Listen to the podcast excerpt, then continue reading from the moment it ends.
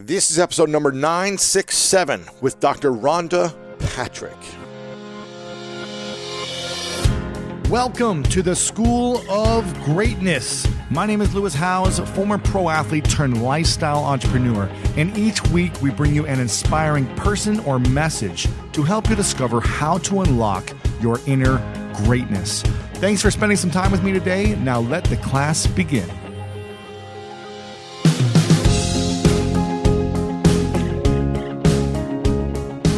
Ralph Waldo Emerson once said, The first wealth is health. And you all know the famous saying that you are what you eat. Well, my guest today takes a more nuanced view of things, but she agrees that what you put into your body is foundational to your well being, and there is no happiness without health. Now, I had the pleasure of sitting down with Dr. Rhonda Patrick, a PhD in biomedical science, who has done extensive research on nutrition, aging, stress, and cancer. And Rhonda is one of the smartest people I've ever interviewed on these subjects. We covered so much ground in our conversation, and she finds it relatable to explain important science that can change your life. Knowledge is power, and I now feel much more well equipped to make choices about what I eat and how I live. And in this episode, we talk about the four things you should eat every single day if you want to stay healthy. Why you should watch out for grapes. That's right grapes, among many other foods that could prove to be dangerous for you. Which types of exercise improve mental health and combat depression? the potential long term health dangers of the self love movement. I thought this was fascinating. And which vitamins you should take every single day, no matter what. Now, I love this interview, and I think you're going to love it as well and be super resourceful for you. So, if you find it helpful in any way, remember, pass this along if it's making an impact on you. And if this is your first time here, thank you for spending part of your day with me. And don't forget to click the subscribe button over on Apple and Spotify. And just a quick note I wanted to mention that we taped this interview interview a few weeks back, yet it still remains as relevant as ever. Okay, without further ado, let me introduce to you the one, the only Dr. Rhonda Patrick. From now until March 19th, Whole Foods Market is running their sales event, Taste the Mediterranean. It's a store wide, flavor packed journey of regionally inspired selections. Save on Mediterranean inspired flavors like Parmigiano, Reggiano, charcuterie, and ground lamb. Find sales on animal welfare certified meat. Save on seafood like whole bronzini and sustainable wild caught sockeye salmon. Stock up on wallet happy Mediterranean essentials like feta cheese crumbles and whole wheat pita pockets. Wines from the sun soaked vineyards vineyards of Spain, Greece, and Italy start at just $8.99. Must be 21 plus. Please drink responsibly. Taste the Mediterranean now at Whole Foods Market.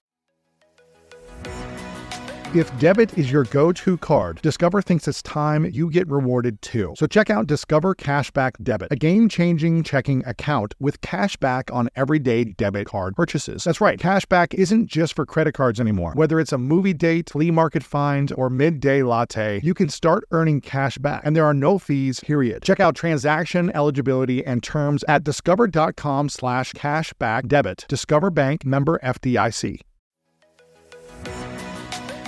So many of us love coffee, like the living for it type of love. Some like it hot, some like it iced with a splash of creamer, and some like it with a cold foam topping. Many of us stop into coffee shops on our way to work more often than we'd like to admit. But now, thanks to International Delight Cold Foam Creamer, you can make cold foam coffee at home, or in my team's case, in the office, and it's a game changer. I was just chatting with a teammate of mine about our love for the occasional sweet treat coffee. Sometimes it's just the thing you need as a pick me up on a busy day, and we just stocked our office fridge with International Delight Cold Foam Creamer, and it never misses. The team's favorite flavor so far is the caramel macchiato. You just shake the canister and spray it into your coffee, and voila, you've got an incredible cold foam coffee, no frothing, fancy machines, or mess required. International Delight Cold Foam Creamer foams and creams your coffee from top to bottom. The best part, it works on both hot and iced coffee. It comes in three foaming, delicious flavors French vanilla, sweet and creamy, and caramel macchiato. So you can switch things up depending on your mood. Look for your favorite flavor next time you're at your grocery store and be prepared to say goodbye to your barista. International Delight Cold Foam Creamer. It's foaming delicious.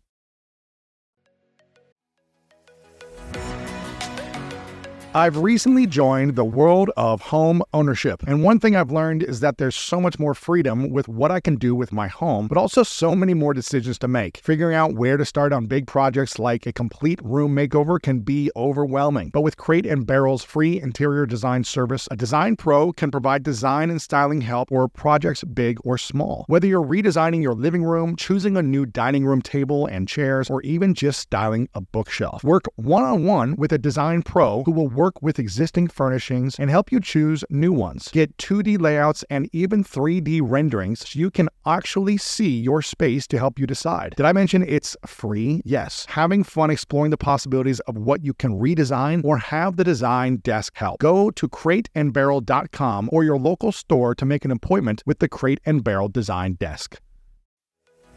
Isn't it obnoxious when companies have those sneaky gotchas? Hiding deep in the fine print or bills that seem to go up for no dang reason. Like when budget airlines promise a cheap fare, but then charge you for every little thing until you realize you're paying even more than you would have elsewhere. At Metro by T Mobile, there's nada yada yada. That means no contracts, no price hikes, no surprises. They don't even want me to speed through the legal, so here it is.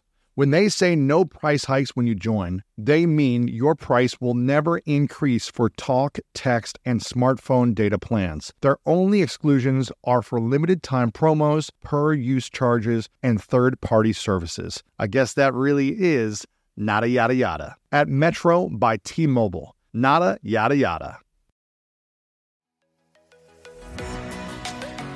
The carb fear is real these days, but why does it feel like the carb heavy foods are what we tend to love the most? After years of wishing there was a better go to option when the carb craving hits, I finally discovered Hero Bread. Hero Bread makes those same delicious bready favorites free of consequences or compromises. Now, get this Hero Bread has zero to one grams of net carbs, zero grams of sugar, and is high in fiber. They've got an option for every craving, including sliced bread loaves, tortillas, and buns. So you can still enjoy that soft, fluffy experience you love when having a refreshing BLT, savory breakfast burrito, or delicious cheeseburger. Hero Bread also does small batch drops each month of indulgent favorites like the 2 gram net carb Hero croissant or the 1 gram net carb Hero cheddar biscuit. Now, Hero Bread looks, feels, and tastes just like any other bread you'd get at the grocery store, which is exactly what I was hoping for. Their white sliced bread is so good, and every time I make a sandwich with it, I can't believe something that tastes this good is actually adding extra protein to my meal. Don't give up on being a breadhead. Hero Bread is offering 10% off your order. Go to hero.co and use code greatness at checkout. That's greatness at H E R O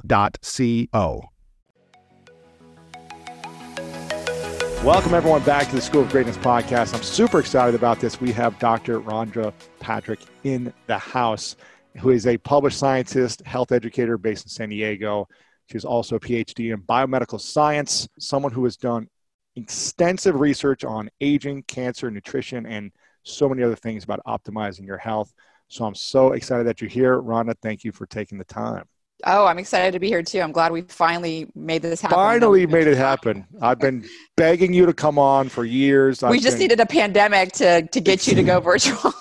to make it happen. We you you never you never leave anywhere from San Diego. You're just obsessed in the research all day, teaching the world about how to be healthier. And um, so we finally made it happen. We'll have to make it happen in person in the future as well. But I'm so excited about this because I feel like people need you and your information more than ever right now. Obviously, you've been sharing a ton of great content over on your podcast. And we are in a moment of a lot of high anxiety, a lot of high stress, and routine disruption. You know, my girlfriend who lives with me, she had plans, she had dreams, and those plans and dreams went on hold, just like most of the world.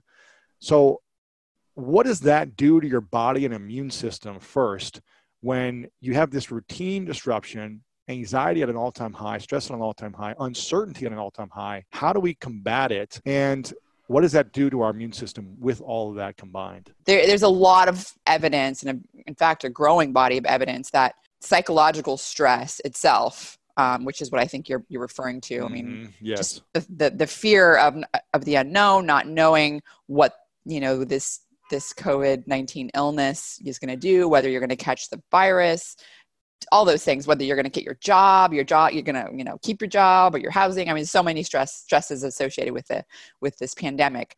We do know that you know psychological stress has a pretty profound effect on the immune system. And um, it, it, it's known to depress immune function on the one hand but also to cause inflammation on the other hand. It's kind of like this weird how is it doing both at the same time sort of deal. And it's funny often in biology you'll find a lot of systems like that where on the one hand something will increase inflammation but on the other hand it's suppressing the immune system and you might think well inflammation is active immune system right? Um, so it's it's one of those it's just there's so many interconnected systems and you know one thing is doing you know one one gene can activate one thing and then activate another and ha- happens to be the opposite so um, but cortisol itself um, does increase with psychological stress and we know that um, cortisol does depress the immune system Mm-hmm. Um, so, so, anytime I, we have stress anxiety overwhelm uh, a fight or flight mentality emotionally psychologically it transforms into the body, weakening its immune system. Is that what I'm hearing you say? Yes, yes. People are, you're more likely to um, probably succumb to a pathogen. Um, and I think anybody, I, I remember I've gotten the flu twice. Like maybe I've had it more. I, I just remember twice in my life, really. Um, once was during finals week in college, and it was like, I was taking like all the like hard, you know, I was taking um, graduate classes and everything at once. And it was like, I had this Spanish final, and my Spanish teacher was like, if you miss the final, you're going to get an F. And I had an A in the class. So I came in to that final that day, and I was, I had a fever, and I literally vomited like in in the classroom. And no, the, in the middle of the test. On the day of the final, I vomited. Like I was like so sick. Um, With your so, classmates around you, or yes. no way? You're just like, okay, I'm here. I don't want to fail, but I'm going to do whatever it takes. I went right to the trash can and threw up. No way. So my teacher sent me home. Um, you know, that, that, that was like something I remember. That time I had the flu, and the other time I had it was um, right after I had my son. I was getting no sleep, and sleep is also really important for immune function. And so um, I got the flu then. But anyways, I think my, hmm. my the point of my, my my story was that I think people have their own anecdotes where they're like they remember getting sick when they had this stressful thing happening, uh, you know that sort of thing. So stress definitely can depress the immune system. Yeah, uh, for sure. So that's that's definitely and then you know there there's all sorts of other things that affect immune function as well. Diet, yeah. you know, lifestyle, genetics. Uh, do you think like there's do you think there's a way to defend ourselves against all disease and viruses? Do you think it's possible if we have the purest mind and psychological well-being, we eat the perfect foods, we have 9 hours of sleep every night, we have the perfect environment, is it possible to just the immune system say nope, anything that comes in through the, the body or the skin like um, we're just going to reject it because we have defended ourselves so well? I think the only way you're going to do that is if you never expose yourself to a pathogen somehow by living in a bubble. So no, I don't think that um, that you can you know, fight off every single pathogen ever. Uh, you know, like that's that's just it's not it's not possible. And yeah. that mostly has to do with you know when when you're exposed to new pathogens, things that your body has never seen before. Um, that you know there's no there's there's there's really two arms to your immune system. There's the innate immune response which is what happens when you uh, encounter any pathogen. It's sort of this generalized response where you're basically you know trying to trying to fight it off. And that happens um, through a variety of mechanisms involving mostly what are called myeloid cells, macrophages, neutrophils. These are cells that are um, like neutrophils, for example, increase, uh, produce hydrogen peroxide. They produce hyperchlorite, which is like bleach. You know, they're producing these things inside of your inside of your body to to fight off pathogens. They create. You have your body produces bleach or bleach-like material. Hyperchlorite. hyperchlorite. It does. Yeah, hydrogen peroxide as well. So, so is this your immune system develops this, or is this like your cells? Is this blood? What your neutrophils are, are producing it? It's a type. What's a neutrophil? It's a type of immune cell. Okay. Your various types of immune cells. You have myeloid cells and you have lymphoid cells. Most people are familiar with lymphoid cells, which are B and T cells. You've probably heard of those, yes. right? And that those also could be involved somewhat in the uh, adaptive immune response uh, sorry in the innate but mostly they're involved in what's called the adaptive immune response. And that's the immune response most people are aware of that don't you know study biology. That's the response where your b cells basically form what are called like b memory cells and they produce antibodies which can then recognize specific regions of a virus and you know protect you from that from that virus protect you from the virus entering your cells. You know if you don't have but if you've never been exposed to that virus then you're not going to have that antibody right? You're not going to have that adaptive immune system hasn't been activated and so you don't have protection against it. So you rely on the innate one only. Oh so we actually want to be exposed to viruses and other bad i guess bugs. We want to be exposed to some degree but not full on attack so that our body can build up antibodies. Is that what I'm hearing you say? Yeah, I think that's an accurate statement. I think, you know, that the, it was thought for a long time that you know all pathogens were bad all microbes were bad and we wanted to have you know this clean hygiene you know we wanted to all the time all the time never touch anything with your hands make exactly. sure you cover everything all the time yeah and now this is how science is the more tools you have the more you can investigate questions and learn more answers from from doing experiments.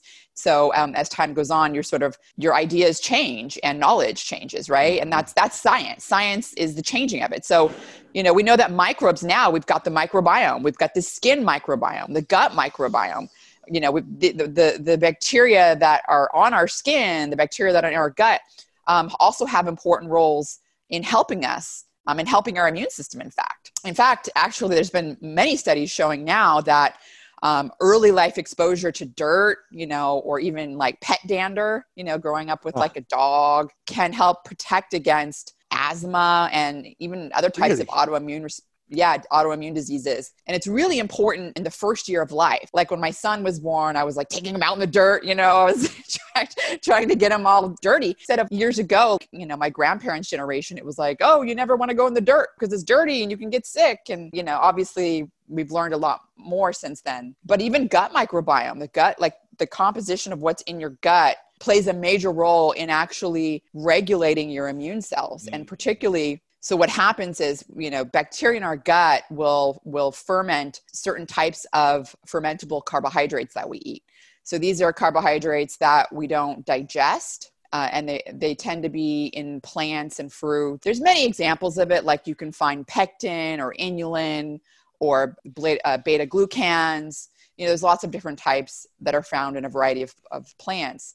And these bacteria will ferment basically these types of fiber and they will produce a variety of different compounds almost like little drug factories in our gut and these compounds, some of, some of them are called short chain fatty acids because they're little tiny fatty acids. They get released into the bloodstream and they regulate, they basically send signals. It's like this signaling molecule that tells our T cells to make more of this type. Mm. And one of the types of T cells it makes is a type called regulatory T cells. And regulatory T cells play a very important role in preventing your immune system from attacking its own tissue, thinking its huh. own tissue is foreign.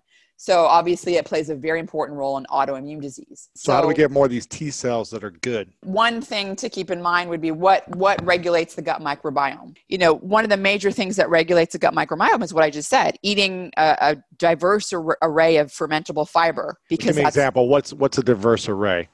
So you have blueberries. You have um, you know you have nuts, mushrooms, mm-hmm. you have some you know dark leafy greens. These have different types of or you know you've got onions and garlic. Those have a different type of fermentable fiber. There's that should be differentiated from um, non-fermentable fiber which would be cellulose, broccoli. ligands. Well, just like well, broccoli has fermentable fibers, and, uh-huh. and, but yeah, most of the the bulk of fiber in plants is non is is non fermentable. So what that's doing is basically just helping move stuff through the intestines, right, pushing mm-hmm. it out. Mm-hmm. The fiber. That's important. The fiber is pulling it down and cleaning it out. Cleaning and- it out, right, and that's also important. But but the fermentable fiber, the stuff that's that can be eaten by this bacteria in our gut. Like that is the good stuff. That's really? what's allowing the bacteria to make short chain fatty acids. What are the top three to five tea foods? I'm, I'm trying to simplify for myself. These foods well, that can really develop that. Yeah. What are the, what would you, what do you different, so the thing is different foods have different types and different oh. types feed different types of bacteria. So if you want, you know, like for one, for example, some people want to hear, oh, well, I can supplement with inulin. I can get an, an, inulin powder. Inulin is a type of fermentable fiber. You can find it. Um, you can find it in a variety of plants. Uh, I think onions, for example. But if you only eat inulin, you're going to be basically feeding certain types of bacteria that that use inulin or di- you know that so ferment. the variety is what you're looking for. That helps with the diversity, you know, because these bacteria are playing different roles. Uh, so Interesting. you know, there's. I have been under the assumption that eating the same thing every day is good. It's like eating it clean, like a little bit of chicken, lots of veggies, and eating it pretty much every meal is the right way to go in terms of like my health, nutrients, in terms of like body composition, how I want to look and feel. Is that something that I should be uh, going away from and diversifying what I eat every day? Or well, it sounds like you just said vegetables. And vegetable, there's a lot of types of vegetables, right? Uh-huh, so it's kind of yeah. nice. I'm just as guilty. Like for convenience, I'm busy. I know my my husband gets tired of it, but I'm like the same. It's so much easier to have the same thing. same thing every day. meals because I, I find the thing that's healthiest and easiest to make. And you know, there's days where let's say, you know, I'm not I'm not working all day, then I can I can be more creative and I have more time. Generally speaking, it's easier to to kind of stick to the same thing. But if it's you nice. if you were going to let's say you came up with a, a new company a product that was a, a meal that you had to have the same meal every day for lunch and dinner and, and snack. And this would be the the thing that you could sell to people. What would be included in that meal that you were like you know what if you ha- if you don't have the all the variety and time to make these foods all day but if you could do this three times a day you're setting yourself up for a really good immune system and good gut bacteria the same act the same meal three times a day or Yes, different meals? Same yeah meal. so i would say basically omega i would i would get salmon. I would get wild alaskan salmon and and that's because salmon is one of the best sources of the marine omega-3 fatty acids epa and dha which are extremely important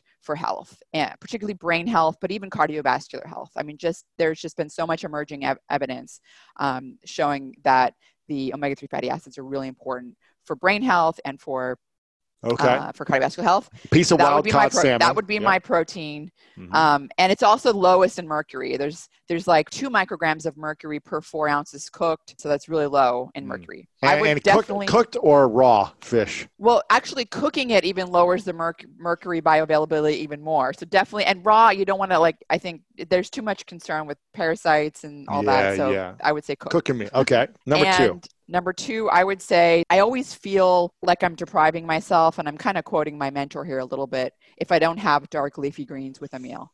Mhm. Literally, like every meal, I like to have dark leafy greens. And, and what are the I top would say, two or three I would say kale because I would also like to have my sulforaphane.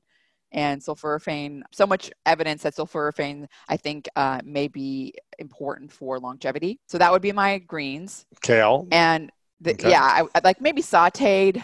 Sauteed would be good because it's Okay. just you can't really eat raw kale unless you put so it in hard a smoothie. Yeah, Unless you put it in a you put- smoothie. exactly Which which I actually do. I drink my smoothie. I have um, blueberries, so maybe I would add the avocado and some blueberries, a little a little cup of blueberries. and that's it for your meal Yeah, that would be my that would be my. so you'd have wild alaskan salmon dark leafy greens sa- sauteed kale uh, you'd have blueberries and some avocado and an avocado. If you ate those four things every day multiple times a day that if that's what you could only eat you feel like it would set you up for good amount of success I do. I do. Yes.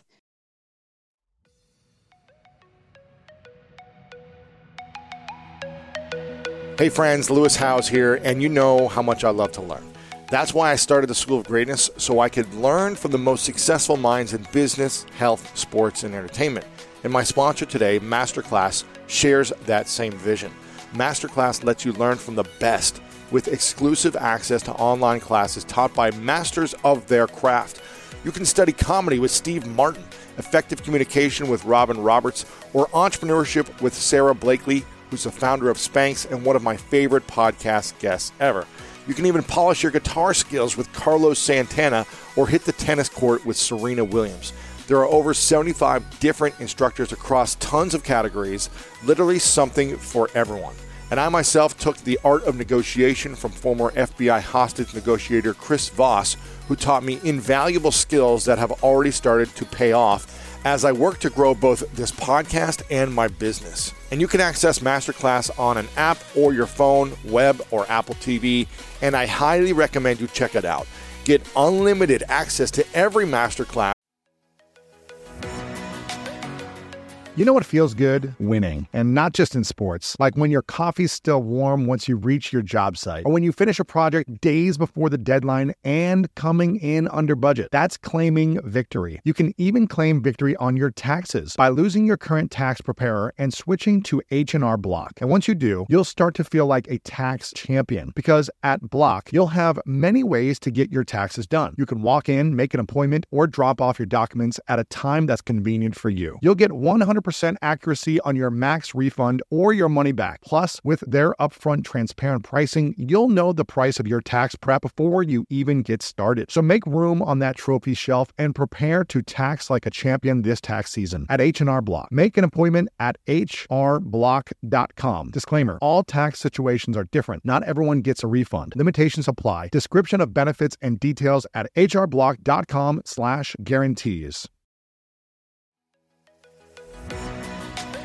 My career not only requires me to travel, but also gives me the freedom to. Traveling has brought me so many positive experiences and memories. Like that time I spent the holidays at an Airbnb in Big Bear with some of my extended family, and it was the perfect way to come together and connect with my family that I don't see that often. If you have a similar setup that allows you to travel often, have you ever thought about your empty home while you're gone? More specifically, how you can make some extra money by keeping your home occupied while you're out of town. I'm a big advocate for setting up a side hustle to give you an extra stream of income, and Airbnb hosting is an easy place to start. Many people host on Airbnb, including some friends of mine, but there are some people out there who've never even realized their space could be an Airbnb. Hosting can easily fit into your lifestyle and is a great way to earn some extra money. So if you have a home, but you're not always at home, you've got yourself an Airbnb. Your home might be worth more than you think. Find out how much at airbnb.com/host.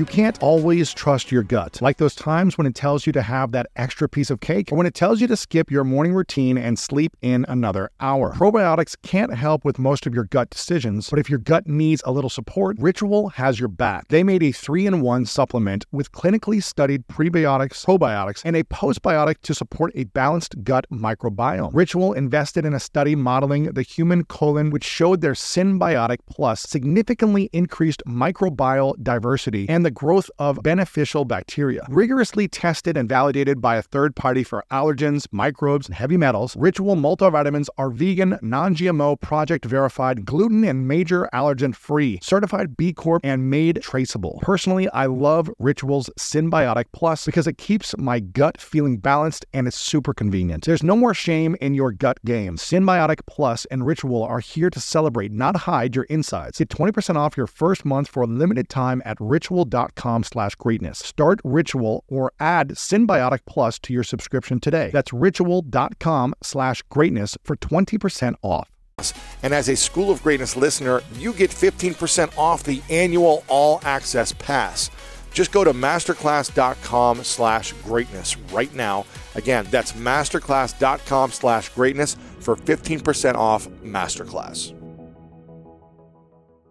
Well, there's a lot of, so in kale, um, kale is probably one of the best sources of lutein and zeaxanthin, which are what are called carotenoids. And carotenoids you're probably familiar with, or you're and people listening or watching this are probably familiar with beta carotene. That's like the probably most famous. That's like the poster child for carotenoids. Um, beta carotene is a carotenoid. Uh, it has antioxidant activity itself, but it also can be converted into vitamin A. Uh, lutein and zeaxanthin are really interesting because they accumulate in two regions in the rods and cones in the eye and they're they've been shown to play an important role in preventing age-related macular degeneration. Mm. but they've also really been shown to play an important role in the brain. And there's this accumulating evidence that this stuff is accumulating in the brain and it really hasn't been known why. And, and the reason I say that is because lutein and zeaxanthin, because of their molecular structure, they're really good at basically sequestering singlet oxygen. And, and that plays a role in like damaging the eye. So like when you're out in in the sun, exposed to the sun, and you know cataracts and things like that. Yeah. So that that plays a role, and you're basically eye eye aging, quote unquote, right? But in the brain, there's no light. So why is this stuff accumulating in the brain? There's just been quite a few studies over the past five years or so, maybe last seven years, correlating it with cognitive function and um, improved cognitive function and delayed brain aging. I, and, and there's like studies, you know, correlating plasma levels of lutein and zeaxanthin with improved cognitive function. There's been uh, randomized controlled trials supplementing with lutein and zeaxanthin, improving cognitive function in elderly adults. It's always nice to have a randomized controlled trial because that really helps establish causation when you have these studies looking at associations at the end of the day it's an association and you never know it could be mm-hmm. some other factor right playing sure, a role sure. so the lutein and zeaxanthin in kale you've got some fiber a little bit of fermentable fiber you've got the sulforaphane which um, has been shown to increase it's been shown in, in, in human studies to increase glutathione in plasma and also in the brain, mm. which is amazing. Glutathione is one of the major antioxidant systems in the body and particularly in the brain and i know we were kind of chatting before before we got started uh, about your former life as a what i didn't realize even existed was this which arena football you called yes. it and it sounds like that tbi could be a, a big thing uh, yeah in, in arena a lot, of, football. lot of hits in the head that's for sure right well, glutathione is one of the major antioxidants in the brain and plays a very important role, um, particularly with any injury in the brain. Mm. So, um, sulforaphane increases glutathione and increases the, the enzymes that make glutathione and use it. And subsequently increases glutathione levels. I saw some, maybe it was another doctor. I'm trying to figure out who said this, that there was some research actually potentially saying that kale was not good for you, that it had some negative side effects as well. I don't know if you've seen that research or if that's just something. There's I'm... no research I've seen on that. I've okay. heard it. It's just, it's one of those things where people like to talk about potential anti-nutrients and one of the what they're calling an anti-nutrient is actually sulforaphane because it can compete with iodine for transport into the thyroid. There's been studies, so for human studies where they've loaded up with sulforaphane and there's been no effect on thyroid function. Those were short term, like a week long studies. There have been long term studies on animals that actually have hypothyroidism. They were given sulforaphane, and believe it or not, actually, they were given broccoli sprouts extract, which is one of the best. I hear those are amazing for you.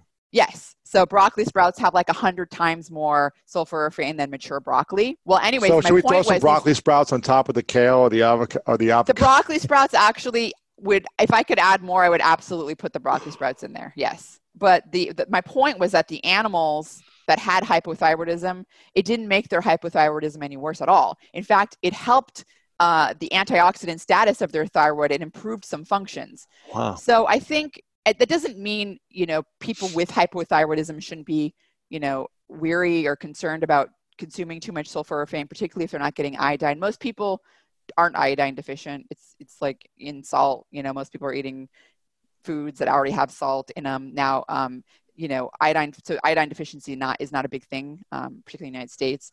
But uh, so I would I would say that that that uh, those statements by some people that are mm-hmm. kind of mm-hmm. more into the the camp of don't eat any plants right um, aren't aren't really not enough um, research on it yeah there's not there may be you might find one study with one case report with a female who had some crazy disease or something mm-hmm. and she was mm-hmm. juicing like just ungodly amounts of kale every day where it's like i mean okay like maybe there maybe you can create a situation sure sure where sure. you know it, there's it not enough research harmful. backing it though yeah but yeah so i'm curious about this you have some great points here. I love your five foods that we should be eating for every meal. Now, as a I'm a 37 year old man, but I've got the I like to think curiosity and imagination of a seven year old. But I also have the palate of a seven year old, and I don't like blueberries. I don't I don't like avocado. I'm the pickiest eater. I'm probably a pickier eater than your than your child. And I want to ask you for the picky eaters of the world who don't eat berries and don't like avocado or aren't creative enough to go that far and they're limited in their creative thinking in terms of foods is it better to just have the supplementation the vitamins and supplements that are the exact same nutrients and just take the supplements and vitamins as opposed to the actual food itself? Or is the organic fresh caught food always better than the the fish oil or the blueberry vitamin what do you think yeah. about that yeah, so um, I think that it, there's huge differences when you're talking about eating a food uh, versus taking a supplement. And I do think, for example, a multivitamin supplement is, is I take it every day, and I think it's great insurance to make sure because you know there are 40 essential micronutrients, which are vitamins, minerals, and essential fatty acids and amino acids we have to get from our diet. Um, and they're important for not only helping us, you know, not die, for example, right. you know, scurvy, but also for long-term function, for a- the way we age um, mm. preventing insidious damage. But there's also a variety of these compounds we don't know about. You know, there's the fermentable fibers that are feeding the gut microbiome and which are making all these chemicals like little drug factories in our gut that are regulating the immune system. We've got polyphenols like blueberries have been shown, you know, to inc- in multiple clinical studies, it's been shown to increase blood flow to the brain and improve cognitive function and memory in both young adolescents and older adults. Hmm. Uh, so, and this was this was due thought to be due to the anthocyanins in blueberries. And, you know, food has so many components, probably so many things we haven't even discovered yet. You know, so many compounds that were just, you know, there's this new new compound that was discovered in dark leafy greens called um, sulfaquinolone or something, which is now been shown to like have a specific purpose of feeding the gut microbiome, kind of like the fermentable fiber. So it's one of those things where you you know food has so much to it, and there's so many there's so many parts to the story. It's not just about getting the vitamin, right? It's not just about getting that one mineral.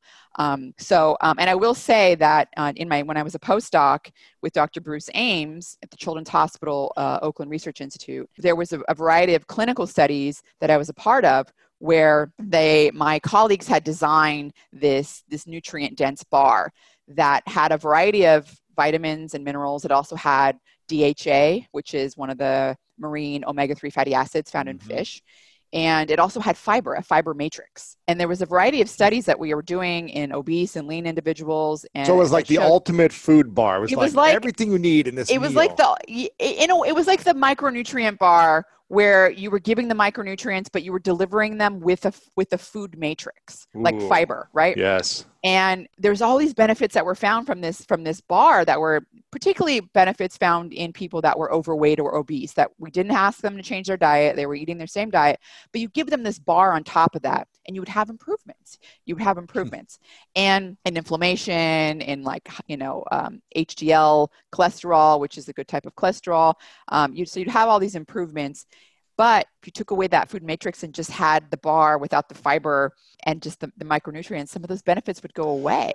And, so the, but if you matrix... gave the fiber by itself, the benefits would go away. It was mm. the hmm. whole package. It was everything together that was important. So, you know, wow. with that said, um, I do think there is a place for supplementation, and particularly with fish oil. Uh, I think fish oil is is one of those supplements that I every day I take it, and I think that the, there's just mounting evidence that it's beneficial. I mean, high dose, it has to be in the right dose for some people. And it's, I mean, it's been shown to really lower triglycerides, for example. Mm. But again, there's conflicting studies. And a lot of times when you look at these clinical trials, it all has to do with dose. It has to do with were they taking a statin, mm-hmm. for example, which can sort of mask some of the benefits. You know, there's all sorts of Gosh, things that are complications. It complicates everything, and then you get all this data, and you're like, wait a minute, but yesterday it was not good for you. Today it is. I know, you, right? You know? How are you supposed to know when there's so much information out there about medical news, about health news, nutrition news, supplement news?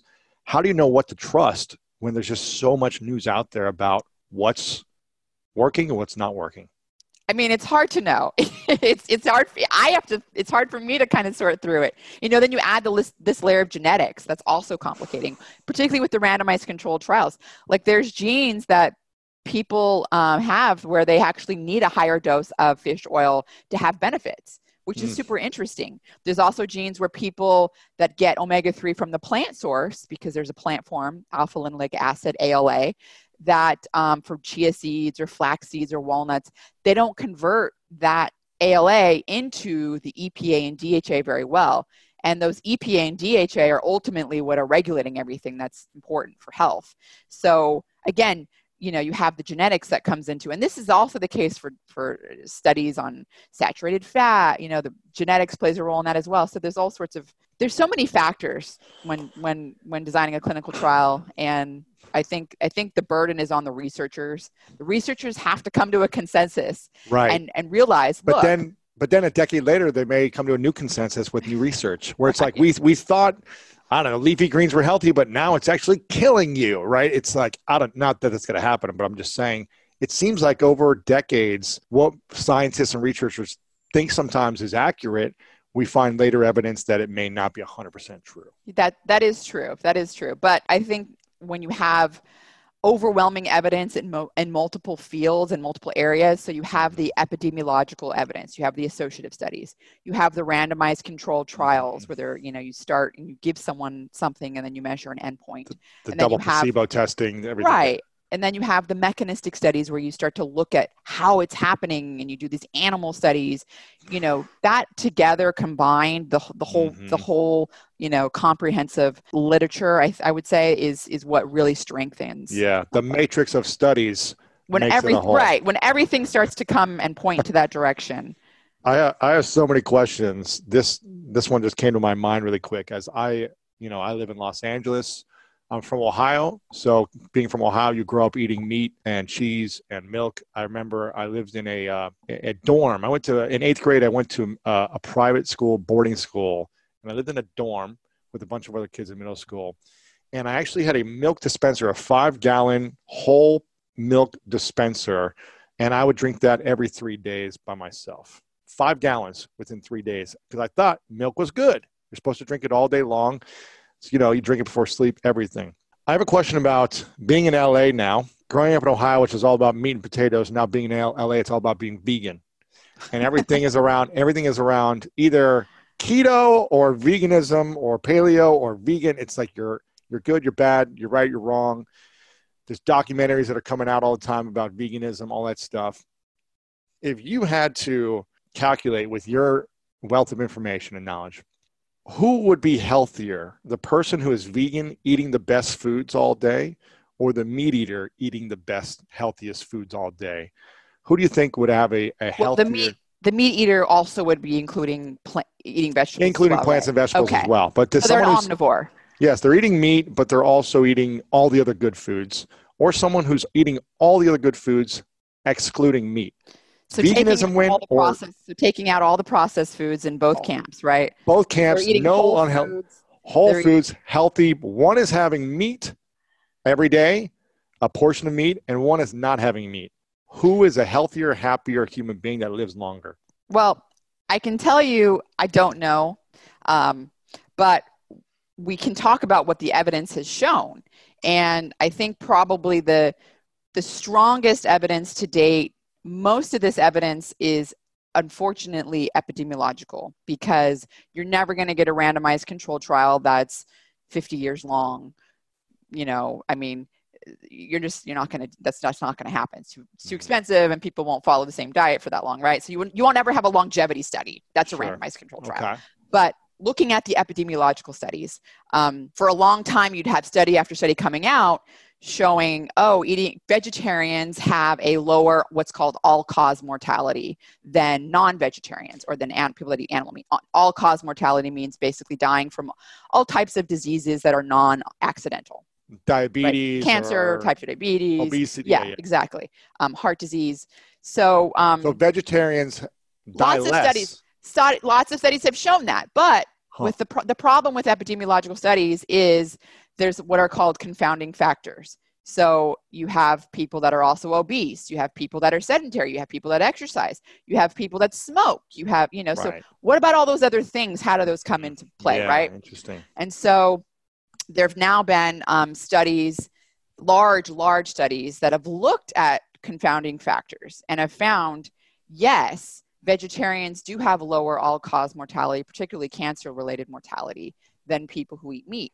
But when you take all the unhealthy lifestyle factors away, so people that are not obese, don't smoke, that are physically active, and that don't consume excessive alcohol, if they eat meat, they have the same mortality rate as a vegetarian. Mm. But if you take the meat eater and you add one of those in, like obesity, then they are going to have a higher, uh, sorry, uh, yeah, a higher mortality rate than the vegetarian. So basically, because I think there's lots of reasons. I think for one, um, we know that meat has a different amino acid profile, and part of that amino acid profile can activate a, a hormone, a, a, a very important hormone, but it's got sort of, it's like a double edged sword hormone. It's called IGF 1, insulin growth factor like 1.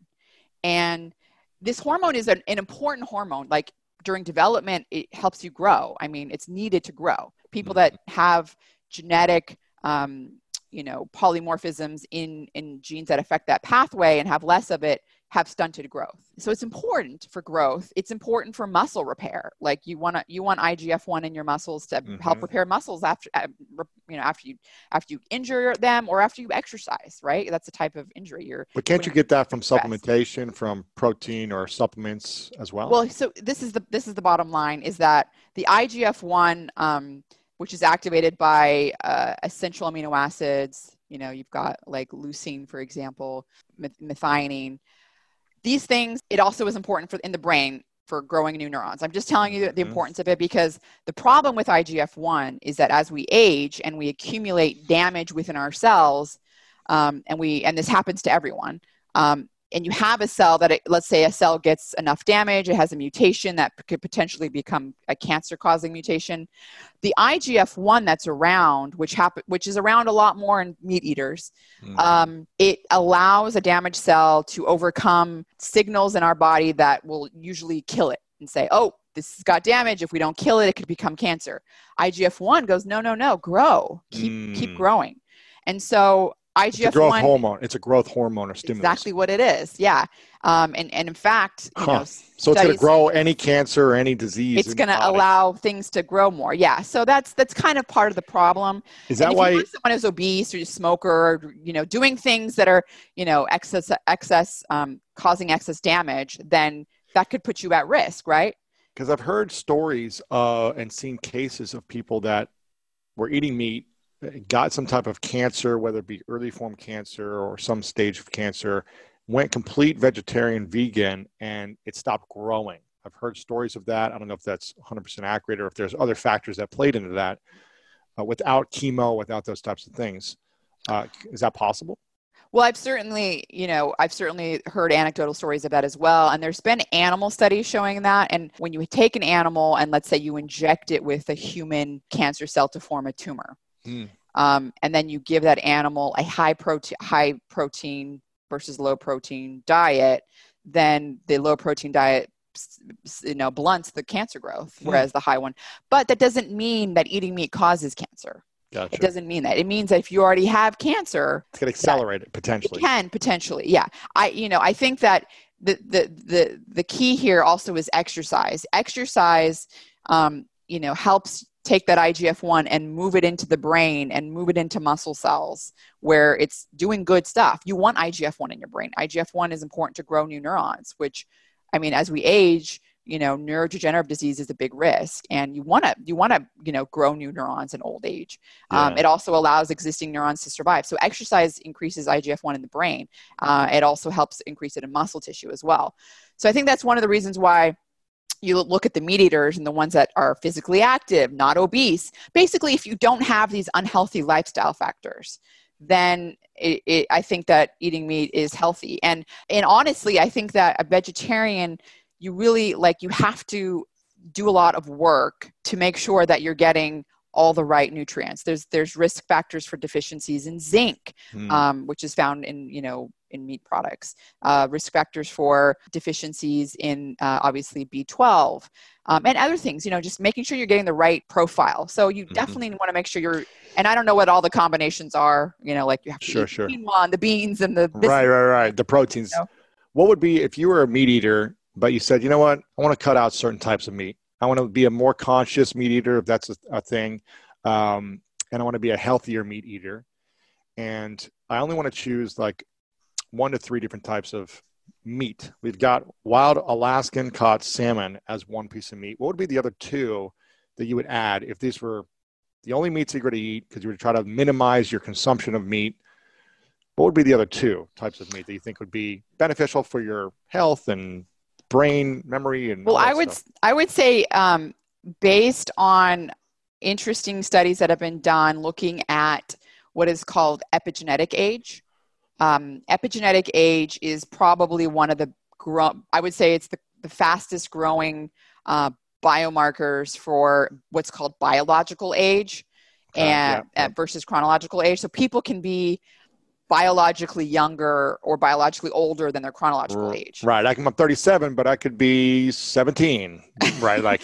yeah, my health, my internal With, health. I would say genetics would probably play a bigger role in that than than lifestyle. I don't right, think right. diet and lifestyle will put you back that far, but yes, Think of all the amazing things in life that are expressions of just you. For instance, the song you stream over and over again while you're in your 13th hour of gaming at 4 a.m. in the morning with all the lights off, trying not to wake up your roommates, or the recommendations that you share with your friends on the top six comedy podcasts that are the best to listen to on your way to the gym and back, or even your new haircut, which may or may not be an epic bowl cut from the 90s and hopefully is. Everything that makes you, you, makes all the difference. State Farm believes insurance should work the same way. Your plan, your coverage selections can be personalized by you, and the ability to choose the plan that you want by picking the options that fit you, like choosing to bundle your home and auto policies, is what the State Farm Personal Price Plan is all about. Getting the coverage you want at an affordable price just for you. Prices are based on rating plans that vary by state. Coverage options are selected by the customer. Availability, amount of discounts and savings, and eligibility vary by state. The enhanced American Express Business Gold Card is designed to take your business further. It's packed with features and benefits like flexible spending capacity that adapts to your business, 24 7 support from a business card specialist trained to help with your business needs, and so much more. The Amex Business Gold Card, now smarter and more flexible. That's the powerful backing of American Express. Terms apply. Learn more at americanexpress.com slash business gold card. Or I could yeah. look like I'm 45 or 55 if I was smoking all day, drinking all day, eating right. everything crap. Obese, like, yeah, not exactly. you know sedentary. There's there's lots of there's lots of lifestyle factors that mm can make you have an older biological age, yeah. and those are the things we just mentioned: obesity, okay. sedentary, smoking, excess alcohol consumption. But there's also been studies looking at dietary patterns and their you know um, supplement intake as well, and um, what epigenetic age is is basically it looks at um, what are called methylation patterns. Methylation are methyl. It's like a basically a carbon with three hydrogen atoms, and they're what they're doing is they're basically sitting on top of your DNA and changing the way genes are turned on and turned off. And what's really interesting is that this methylation pattern, um, this work has been done, was really pioneered by Dr. Steve Horvath at uh, UCLA, and um, he he basically showed that he could look at these he could take some dna and look at the methylation pattern and with like 96% accuracy he could predict your age plus or minus wow. four years. Like it's super accurate. And then he's developed a bunch of other clocks these epigenetic aging clocks that can be more accurately accurately predict biological age. And so um, what he's found is that um, there's an association with lower biological epigenetic age when you're eating uh, fish or poultry, hmm. which I found very interesting. I, I, know this was a very long winded answer Bir- to your question. So birds and fish. And based on that, kind of for a while, I was like, well, what's the real benefit of poultry? I might, you know, I why not get more red meat and have more iron? And, you know, so, um, so hmm. the, that, that, that study kind of made me think about it. And I'm like, oh, well, that's because red meat wasn't associated with the with a lower epigenetic age. So I thought that was really interesting, and so that. Uh, so would you say my... would you say eating red meat is making us older? No, I don't think there's evidence of that. Okay. I do. I, I will say that the red meat studies are extremely nuanced because mm. lots of times stuff is lumped together with processed meat. Mm-hmm. Like, you know, the, the, the lunch meats and the bacon and then the yeah. sausage and the processed meat there's a layer of complication on that and that is that it has nitrites in it. Nitrites are preservatives. Yeah. Uh, the problem is that they can also form nitrosamines in the body which are potential carcinogens. They can cause dna damage and and do all sorts of terrible things. So a lot of red meat studies are really um, there's a lot of nuance there with with that. And in fact in all with a lot of the red meat studies there's been a lot of studies looking at red meat consumption and type 2 diabetes risk. And it's mm. weird because there's an increased risk with red meat consumption.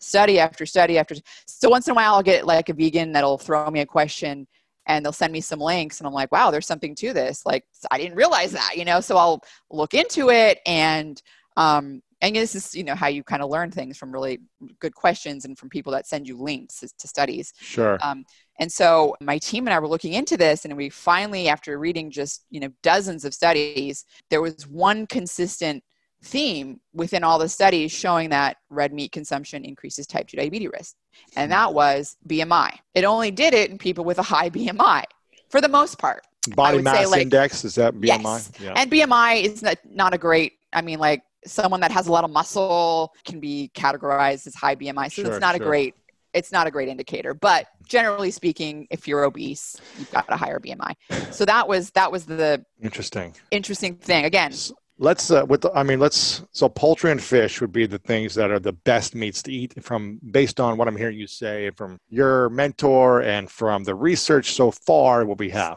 I would i would say yeah. I mean so far if you're only picking I, two meats it's fish and, and poultry right I, I hate to say it. I don't, you know, I don't really know, but right. I found those studies interesting. Okay. And I would, I would say that I don't, I still am not convinced that red meat is bad, gotcha. unless you're obese or you you're, you're you overweight and you're eating red meat, and you, you got to work on losing, you work on the losing weight. How old is your child right now? Two and a half. Two and a half. Yes. As a mom and a scientist and researcher, what are the healthy foods out there that people in the, the mass population think as healthy that you will never want your uh, child to eat? Oh, I think there's all sorts of processed toddler foods you'll find out there. And um, I've experimented with a couple on myself. I wear a continuous glucose monitor just to see how um, I, my body responds to various foods in terms of increasing blood glucose levels. So that's called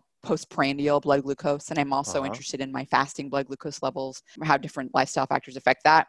And I should mention this that basically we were talking all about these studies with eating meat and vegetarians. And, you know, there's also a huge layer of complication with genetics, believe it or not. Yeah there are genes that people have that eating a high protein diet makes them actually gain weight and have mm. poor lipids. And there are genes that people have that eating a high pro- protein diet makes them lose weight. The complete opposite. So you need to know your genetic, you need to know your genetics first really before the diet you eat. Uh, the genetics may tell you the why of some of the conflicting research. Mm-hmm. and this goes for fats as well. There are genes people that eat saturated fat they can have an increased glucose response versus um, most of, most of the time what increases your postprandial glucose response is actually carbohydrates particularly mm-hmm. refined carbohydrates. But but there are in, there are situations that that that's not true.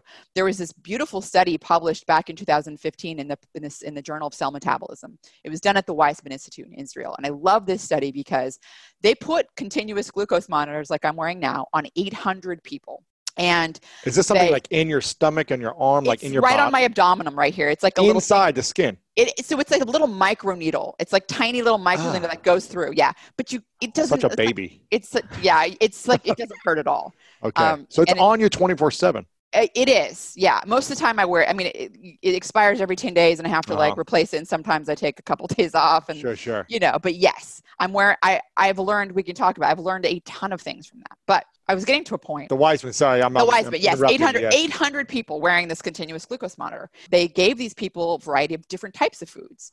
You know, they gave them high fat. They gave them uh, high refined carbohydrate like white bread. They gave them complex carbohydrate like a banana and measured their glucose response to a variety of foods. And what was so enlightening and illuminating about this study was that everyone had different responses Ugh.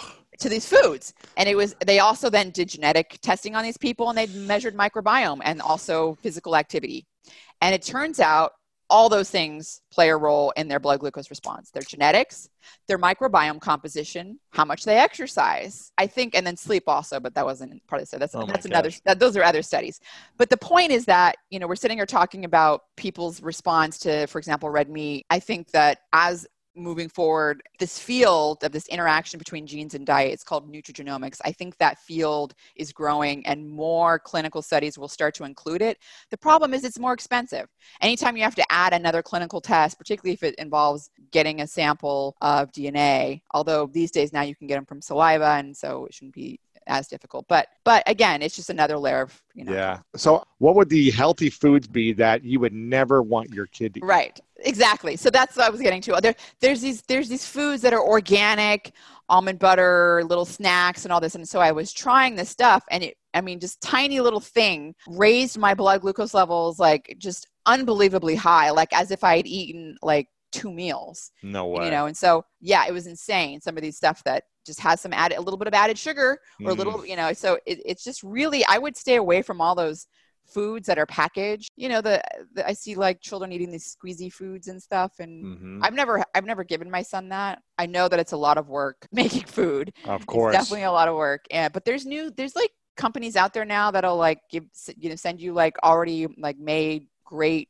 organic real food. Exactly. Um, so there's there's there's, What there's are- ways to help, what, but what are- what are like five foods that you think are hurting us on a daily basis like in terms of just like sugar bread rice like what would you say are the fives that we should never be eating unless I would say, I mean, I don't know if I can categorize it to fives. I would say that probably the biggest thing to avoid is refined carbohydrates. Refined carbohydrates are really, you know, like what are the, where, where do we see refined carbohydrates the most is that cereals is that bread yes, that, cereals, breads. Um, most of the time, I mean, not all breads have have them, but like you know, a lot of the the the white breads and stuff, uh, white flour, like in pizza, you know, um, gosh you know, cookies, cakes. oh uh, all that pretzels, like those Ugh. things. The the refined the refined carbohydrates. There's really just no nutritional value. I mean, the whole point of food is to provide your body with with the nutrients it needs to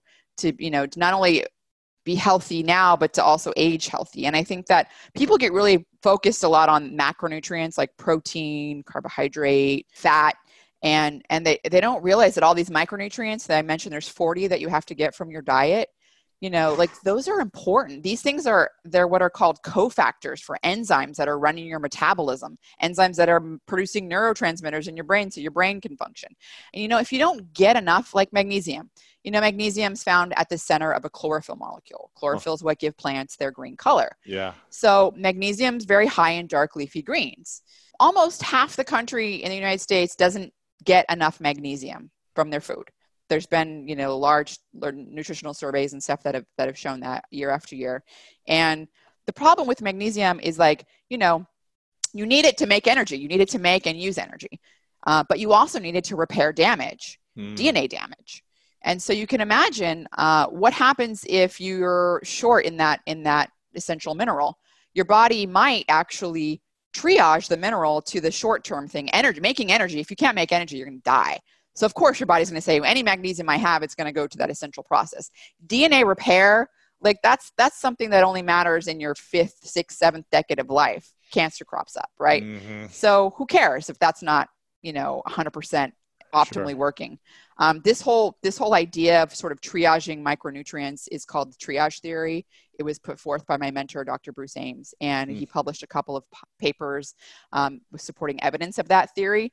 But the theory is basically, um, and again, there's there there's some supporting evidence with a couple of micronutrients that basically these essential, you know, vitamins and minerals, if you're short in them, they're triaged to systems based on um, binding constants. For example, some minerals will bind tighter to some enzymes versus other ones. And so the ones that are binding tighter are the enzymes that are important for short term health to prevent you from dying, basically, Mm. um, versus long term health. Things like repairing damaged DNA, which doesn't matter right now. You can't see DNA damage, you know, it's not something, uh, but it's happening. It's happening all the time.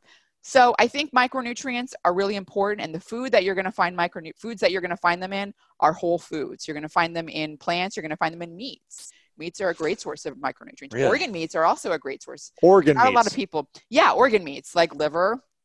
That would be probably the Liv- stuff that I know. It's just it's you. It's really an acquired taste. I recently found um, there's a there's a company that I found will make ground meat with a certain percentage of liver and kidney and so it tastes better another one. It and, and if I make it, if I put it like in a you know, if I if I make like a chili or something like you I can't taste it you're just like you "Ah, can't seasoned." taste it, and so I'm getting I'm getting you know some of the organ meats, which is kind of fun as well. oh my gosh i remember when i went to uh, my first time i went to mexico city it was 2000 and uh, eight, 2008, early 2008, I was wearing a full arm cast. So I'm already six four gringo white guy in the middle of Mexico. I'm a foot taller than everyone in Mexico City. I'm wearing this cast because I had surgery on my wrist. I broke my wrist. They did a bone graft from my hip to my wrist playing arena football. That's how I got injured. And I went to Mexico City. I stayed in a $7 a day hostel right near the center of Mexico City. And I said to myself, you know what? I have the palate of a seven year old, but I'm going to be adventurous on this trip. I'm going to try things. I'm going to expand my horizons. And I'm just going to say yes to foods. And there was one point I went to a lucha libre match, a luchador match, which is like the the wrestling of Mexico, right? Where they wear masks and they wrestle. And outside of this wrestling match, I went to watch as a fan. I went outside because uh, Nacho Libre had come out right before this, so I became familiar of the sport.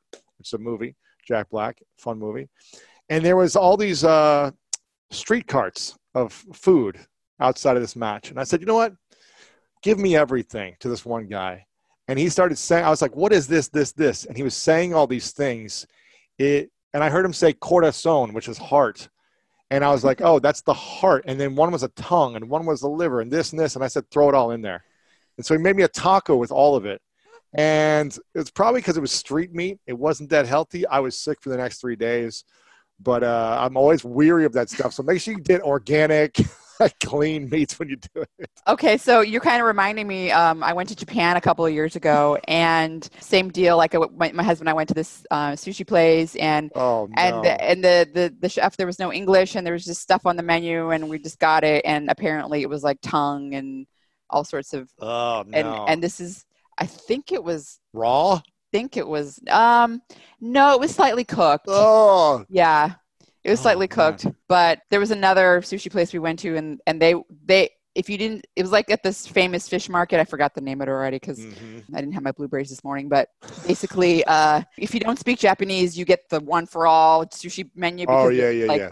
And so we went there, and so we, you know, of course, didn't speak Japanese, and so we got whatever they gave us, and it like had, I think it was like turtle or something and i was just so sad because oh, i love turtles no. i didn't want to eat the turtle. Anyways so oh man. Okay so the foods the foods we're here we should not be eating. Cereal breads pizzas cookies cakes anything with refined carbs refined sugars no no. That's just probably the the biggest no. thing to cut out. I think cutting that out if people could cut that out eh, you know the sweetened sugar sweetened beverages huge all that stuff I mean, what are the what are the things that are super healthy marketed wise? I mean, beyond beyond cereals, breads, and pizza, which they say they try to make them sound healthy, but the things that might seem healthier that we shouldn't be eating. Are there certain fruits and vegetables, or other things that maybe like you know what these actually hurt the body than than help them? Well, I see. I think I haven't seen any research showing that fruits and vegetables hurt the body but i there are fruits you know i've been wearing my glucose continuous glucose monitor. There are fruits that i can tell you for sure raise my postprandial blood glucose levels insanely high and still leave me hungry and unsatiated and that would be grapes. Really? Grapes are like there so there was this one time we were i was traveling and my son was like i don't know he it was he was less than one and I was trying to get him a fruit cup with it had some cantaloupe, you know, because he was still eating he was eating solid solid foods at that point, but grapes are a choking hazard. And so like the grapes, I'm like, oh no, no, let me get it. I was like eating the grapes out of the, you know, out of the little fruit cup real quick because I didn't want him to like, you know, have the even potential uh-huh. of grabbing them. And my blood glucose levels just rose so high. I mean, I, I, I it was insane. So then I tested it again. Um, and same thing, tested it again, same thing. So I would say. Does it have to do with DNA, your DNA? Would it be different for someone else's DNA or genes? I think it just has has to do with the the sugar, the ratio of sugar to fiber. So one of the things that's really consistent with lowering the postprandial glucose response is fiber, more fiber. Um, and and that was actually shown in that study that I, I mentioned, the Weizmann Institute study with 800 people. Mm. One thing that was consistent throughout that was that high fiber did slow the glucose response. But so if you had a little bit, if you had like some almond butter by itself, the glucose levels would shoot up. But if you had almond butter with, uh, uh, I don't know, some fiber, it well, might go down actually, what's really interesting is that you bring up another important point, uh, interesting point. Um, almond butter typically doesn't have a lot of sugar unless it's added sugar. I mean, so so I, I get almond butter. Yeah, yeah, yeah. Yeah, and you can you can have a little bit in there, and it actually won't really raise your blood glucose levels particularly because protein also seems to mm. to blunt mm. some of that. But what's interesting is there's been some studies, and I've tested this myself. If I eat like protein or fiber, and you eat it like 10 minutes before you are going to eat, uh, let's say, some grapes, or in someone else's case, like you, who's maybe eating a, a cookie cake. or something, right? Yeah. a whole so, cake. No. So um, it actually lowers the the blood glucose levels. It lowers the postprandial blood glucose levels of protein. This has been shown in a couple of studies in people with type two diabetes. So if I eat a cake for dinner by itself, my glucose levels are going to go up. If I have meat, fiber, and then 10 minutes later have a little bit of gelato or a little bit of tiramisu or something, you know, a it's better than the tiramisu. Yeah, it's better than it by itself. That probably is why. I mean, humans probably notice. That's why dessert comes after the meal, right? Oh man, I just you know? I just eat dessert for breakfast, lunch, and dinner growing up. You know. Um, okay, this is fascinating. So no grapes. Yeah. So if you're talking about the so-called healthy foods, you know, I think you know, I think that there's some people also can have a big, you know, a bowl of oatmeal with a bunch of, you know, stuff in it, and they may have a, a, higher blood glucose response. That also really, I think, does depend a lot on people's exercise routines. Mm-hmm. Like I've noticed in myself that if I if I go out for a run, blow of oatmeal doesn't really affect me as much as if I don't, you know. So. You talk. We, we're talking about health in general here, but we're talking about the brain and food connection. Right now in the world, it seems like mental health and depression is a hot topic it's something pe- a lot of people are talking about. They're having mental health challenges depression challenges and i'm sure there's many factors to this. Social media comparison bad foods a lack of exercise a lack of sleep anxiety up all night environment lack of purpose lack of there's a lot of social factors probably that tie into a, a mental health challenges. How important is food by itself and relating to minimizing depression social anxiety and mental health? I think food is extremely important because it's directly linked to obesity. Obesity itself causes low grade inflammation. And foods that are really high, particularly when you combine a high saturated fat with a high refined sugar. So let's say you're eating your, you're drinking your glass of milk with your cookie. Like that's the worst because you're getting the saturated fat and the sugar. That's my whole childhood. and um, and that's been shown to cause a very high what's called postprandial inflammatory response. So we've been talking about postprandial glucose response, which is after you eat, so postprandial. There's a inflammatory response that also occurs um, after after eating, and um, inflammation itself has been shown to inflammatory molecules cross the blood-brain barrier and they they have they play a role in in basically depressing dopamine signaling and serotonin and all sorts of uh, you know affecting neurotransmitters uh, and brain function. And there's been studies directly showing that if you inject a person um, with an inflammatory cytokine it causes depressive symptoms versus really? injected with saline. Yes. So the more inflammation we have in the body it increases depression.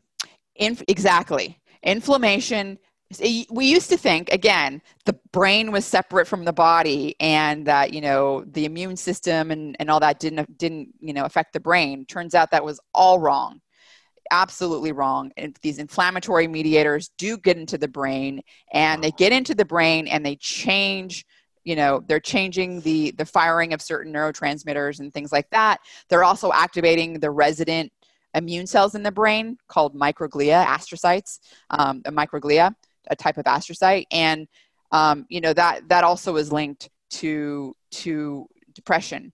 And um, so hmm. we I, we put out a little short video on this on uh, an animated video actually on depression, inflammation, and depression, and talk about a lot of the studies uh, because it's something I don't think people realize that the food you eat, and not only the food you eat, your lifestyle, you know, being obese and overweight, being sedentary. Being sedentary, you know, exercise is one of the best anti-inflammatory medicines you can get. Period. And it also happens to be one of the, you know, best lifestyle um, remedies for depression as well. And I mean, randomized controlled trials showing that, all sorts of evidence. So, um, is this any type of exercise, or are you a hit training, a cardio, a thirty minutes, sixty minutes? What's your opinion? Well, there's been there's been studies looking at you know I, I, would say the large body of evidence seems to show aerobic exercise is really important um, with, with respect to depression. Um, and, and that is because uh, aerobic exercise leads to increases in what's called brain derived neurotrophic factor. Uh, BDNF, as it's called. It's basically um, a growth factor that's produced. You can, after just 20 minutes of a moderate intensity workout, you can increase your level you can find levels increase by like up to 30% in plasma. It crosses into the brain and in the brain um, it does a lot of things. Not only does it it do what igf-1 does it, it actually grows new neurons. It helps you grow new neurons and it helps um, your neurons survive. So it plays an important role in preventing brain aging. But something else very unique that it does it plays a role in what's called neuroplasticity. Yeah. neuroplasticity is like your brain's ability to adapt to stressful conditions you know? I mean this is what children can do pretty pretty good. Um, as you get older neuroplasticity goes down as does everything but it play neuroplasticity is important for for for being able to cope with stress like uh-huh. the stress of a pandemic for example. You know more neuroplasticity helps with those stressful divorce people are going through. You know or losing your job um, lots of lots of stressful things but but but but neuroplasticity helps the brain cope with that.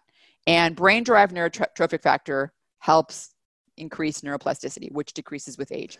So um, again aerobic exercise was important but you know there's been studies linking strength training to mm-hmm. um, lower depression rates as well. Yeah. Any so, type of exercise will help. I, exactly i do but i really think that aerobic there is a, there is a place for aerobic with respect to the bdnf the brain derived neurotrophic i always tell people that every day i try to put myself through some type of physical pain that makes me feel discomfort whether that's sweating for 10 minutes or a two hour workout or playing basketball hiking whatever.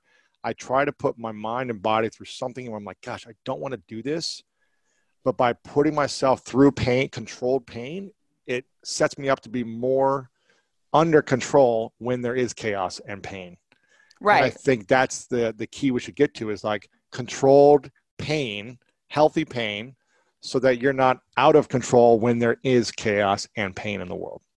It, you're, what you're describing, um, scientists often refer to uh, as hormesis, and that is basically a little bit of stress on the body, like exercise, mm-hmm. um, basically because our body tries to maintain home, what's called homeostasis, um, a little bit of stress will cause our body to respond to that stress with a lot of anti stress, right. anti inflammatory, antioxidant. Mm. Growing new brain cells, any all these beneficial things. So, wow, a little bit of stress gives you a lot of good stuff, right? Interesting. Whereas low grade chronic stress all the time it, it doesn't do anything. You're not you're right. not getting that. You're not getting that powerful. Okay. Yeah, this is power. This is amazing. I'm going to say something that I hope I don't offend anyone when I say it. That I am all about self love, self care, loving yourself for who you are, accepting yourself for where you're at in your life, physically, emotionally, environment, financially, all that. The more I hear you talk about this, the quote unquote self love movement of accept who you are and accept where you're at with your body and what you eat, and it's okay to eat whatever you want. Just love yourself for who you are. Is that self love mentality, that specific type of mentality, killing people and hurting them if they aren't willing to adapt a no, it's not okay to continue to eat whatever you want all the time and just love yourself and accept yourself for who you are? You have to make sure you arm your body and your mind and your health with the nutrients, the tools, the exercise in order to decrease depression and increase happiness. I I think that there's the you know absolutely if you're going to just eat what you want and accept being obese um, that you will you'll be causing yourself more harm and both physically and mentally and um, and and that also probably affects your loved ones as well. You you know that care about you or perhaps that you're interacting with and you're in a terrible mood. And so you know when your neighbor's happy you're happy right? You know so i think that there's there's part of this movement i think there's a fine balance between you, you don't want to have your expectations so high that you can never be happy Yeah, right? I'm never gonna look Like- perfect, and someone's always skinnier than me, and I'm. I'm never going to have blue eyes. I'm never, I'm never, you know, so if I'm always like, well, only people with blue eyes are the prettiest, like, then I'll never be happy. So, like, that's an unreasonable expectation, right? In my mind. So, I mean, there are things where, you know, like, I'm never going to be a billionaire. And if that, if that's all I wanted in life to be happy, I'll never be happy. So, there are things I think that you can, there, there's a certain balance between, I mean, you want your expectations to be high in, in, a way. You want to always aim for what you you know aim aim for the stars in a way and and, and try to like work hard to get there but there is sort of there are certain things Yeah. that you know you do have to Like- lower but uh, Sorry, go ahead. I don't want to. yeah but but with but with so so what i'm trying to say is i think that self-love movement came from somewhere right i think there was there was something to that right but i think it sort of spiraled out of control and and um, what what's happened now is, you're saying well accept things that i don't want to change Mm. rather than you can because you can change that you can lose weight you can um, eat different foods and get make healthier different decisions. Yeah, it might be. Yeah, I mean, sorry, I want to keep wanting it's going to be off. yeah go so it's definitely look like with with with people that are eating refined sugar people that are drinking these sugar sweetened beverages you know and there's there's a lot of people maybe not so many people listening to the podcast or watching it but um, there are people that do. And you know there's been studies that have shown refined sugar acts on the reward pathway in the brain dopamine pathway in a very similar manner to controlled substances. Um, drugs like nicotine yes. methamphetamine Yeah. not to the same degree, but they're acting on the same systems and they're It increases a feel-good hormone It when does. you take it for the moment, but then it makes you decline afterwards and crash. Right. It does. And you know, I, I think the important point to realize with that is that when you take that away, when you stop, what happens is there is a withdrawal. And it's been shown at least with, for example, with nicotine studies that so basically what happens, you know, your your your dopamine's getting constantly fired, fired, fired. And so you're what's called dopamine receptors, um, which basically the dopamine acts on to make you feel good. Those start to decrease because your your neurons are going, oh well, I have so much of this around, I don't need so many of the receptors. So when you take away that thing that's causing the dopamine all the time to go away, you have let fewer receptors, and now you don't feel as much. I mean, it's just really bad. You're not Yeah. feeling any amount of dopamine, right? But it's been shown that that sort of normalizes within three months. Huh. And three months is a long time, but it's actually not that long. Of cutting of cutting out the sugar, you mean? Of like well, cutting- this has been shown with nicotine. I'm just drawing Gotcha, a gotcha. parallel. Yeah, I'm yeah, drawing a parallel saying, look, it's not going to be easy the first month. it's not going to be it's easy so hard. It's so hard. it's not going to be easy the first month. It may not be easy the second month, but it's going to get easier. And it's not only is it going to get easier, you're going to be happier. Your body's got to regulate itself. The hormones are going to regulate, right? Things are going to self-regulate. Things start to yeah, things start to, to get back to normal. Exactly. it's and very challenging, but it's necessary to get healthier and happier, right? It is. I, I don't think people realize that, you know, depression, it's not it's not just a genetic disorder. It's not just something that can't be fixed ever. Uh, no, in some cases, you know, there there are, you know, there are definitely genetic cases of depression. I'm not saying that that's not the case. But can you heal But- depression through food and nutrition and exercise? Well, there have been studies that have shown that exercise can be a treatment for depression. And there have been studies that shown um, uh, changing someone's diet can also improve depression, depressive scores, um, and particularly the the combined two uh, is even more robust, which makes Mm. sense. Um, you know, so I think there's there's something for people to realize. People that are maybe eating a, a, a not so healthy diet, people that are overweight, you know, overweight, definitely obese, and um, if they if they do have depression that there there there very well could be a link between you know between the the diet the, the lifestyle the obesity you know you know fat cells itself they also increase they they produce inflammatory cytokines so Mm. independent of the whole eating the diet and the postprandial inflammatory response just having fat like particularly visceral fat around, like around your organs and stuff like this stuff this stuff is causing low grade inflammation and do you know Pretty- what low yeah. grade inflammation is what is it means that you're basically activating your immune cells a little bit all the time. And activated immune cells require a ton of energy. So you're taking energy away from your brain from defending from- itself? Yeah. from from just just having you know having a great day from I mean energy Mm, So just only so having energy. It's like Yeah. a sink. Exactly. Just having energy. It's a sink. Low grade inflammation. I mean, you were telling me this, you, you, know, we were chatting a little bit earlier about how you were eating this terrible diet back when you were yes. doing your arena football and you were always tired. Always tired. Low grade inflammation, it, it's an energy sink because it requires so much energy to activate your immune cells. And there's only so ah. much energy. It's like a triage, right? It's triaging yeah. there. It's taking so, somewhere else. And it takes you away from your mission, from your vision of your life, from your career, from your energy with your family, your friends. Yeah, you have to have ones. energy. I mean, it takes motivation to want to go to the gym. It takes yes. motivation also to want to to like do stuff or to talk to people, to, you know. Is there a genetic thing that or DNA thing that holds someone back from losing that weight if they've tried for years or is this still uh, you know they're just lacking the discipline. What what is that? There's absolutely many genes that regulate obesity. And and and my like i'll, I'll just tell you my mother-in-law she is also um little she's not yet not obese. She's you know had has in the past had an overweight problem and has tried i mean she's the kind of person that tries and goes yes. all in and she has tried every diet, just everything, and just nothing seemed to work. And um, so I, I personally know people like so. I mean, how does someone like that, if they've tried, try, try, and it's just like you know what, I'm beating myself up. The diets I'm trying, the exercise is not working. What do they need to shift? Well, I do. So you asked about genetics, and it, it, it, there is a really important role for genetics as well. But I think that um, in order to know that, you're going to have to you're going to have to measure biomarkers in your blood. So you're going to have to measure lipids like your LDL cholesterol, different particle sizes of those cholesterol, inflammatory biomarkers like high sensitivity reactive protein, your triglycerides, your HbA1c, which is a long term measure of your long term wow. blood glucose levels. Measure those things. And also, you can get a genetic test. There's a variety of genetic testing services out there 23andMe, Ancestry DNA. And, and basically, uh, so I, I do have a uh, genetic report that basically we look exclusively um, or looking at genes that are affecting basically interacting with diet. And there's a lot of genes. So people that are eating a high protein diet um, some people with a certain snp which is a one sync change in one nucleotide of dna in a gene basically can gain more weight.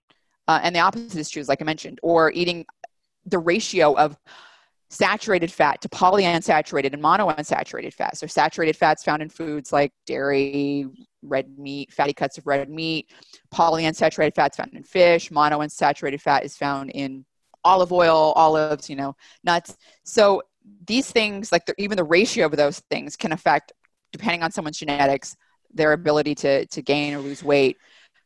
But can and, you and, and more so like even people so, there's some people have it where they eat a high carbohydrate diet and uh-huh. they gain more weight. So it's not as simple as what I'm hearing you say as just eat less calories a day and you should lose weight. Not like always. If you, if you it, suppress the calorie intake, you're going to burn more and eventually you're going to burn, you know.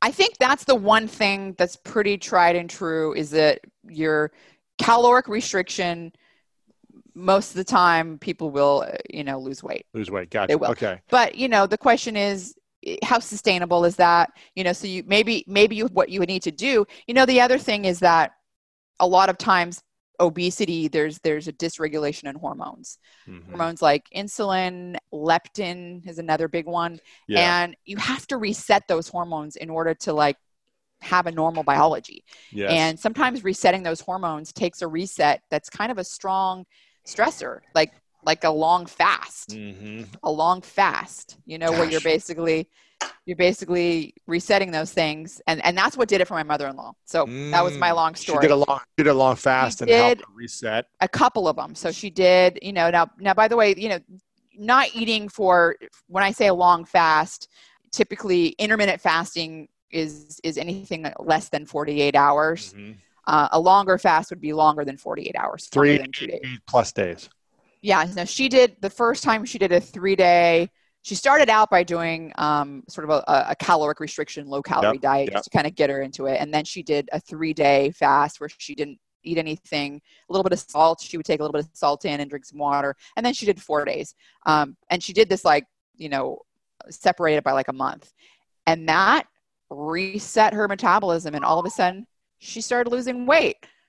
you know Wow. um, and this has also been the case for a few a few other friends of mine that particularly one that's that was morbidly obese and he lost like 180 pounds Oh my gosh. The one question I want to uh, finish with before I ask you the final uh, two questions I ask everyone is the main vitamins and supplements you feel like every human being should be taking every single day. Like, what are the supplements that you take and you recommend for us? If we could take three to five every day, whether eating great food or bad food, what would you recommend?